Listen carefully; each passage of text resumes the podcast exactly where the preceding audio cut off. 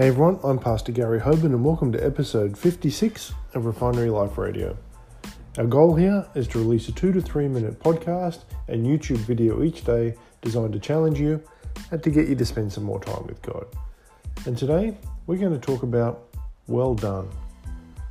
There is a coming day when your time on earth uh, will end. It's coming for all of us, but hopefully that won't be true about your influence as a man or a woman of God after God's own heart.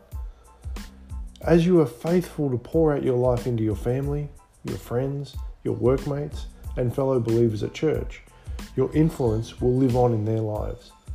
You'll be gone, but God's work done through you will continue. You, as His messenger, will no longer speak, but God's message will live on. May you never lose sight of the calling to live as a man or woman after God's own heart. For in the end, you'll get the greatest reward anyone could ever hope to receive that of hearing the Lord Jesus Christ say to you, Well done, good and faithful servant. Speak to God today. Let Him know that you don't know how many decades you will have left to serve Him, but that you do have today.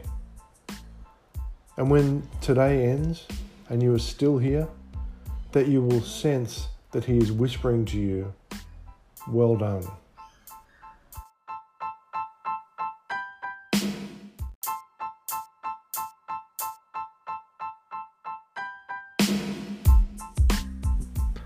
I really want to encourage you to be diligent with your Bible study time because God has so much more for us than we can get from just going to church once or twice a week and hearing someone else talk about the Word. When you spend time with God, your life will change in amazing ways because God is a Redeemer. There's nothing that's too hard for Him, and He can make you whole spirit, soul, and body. You're important to God, and you're also important to us at Refinery Life Church.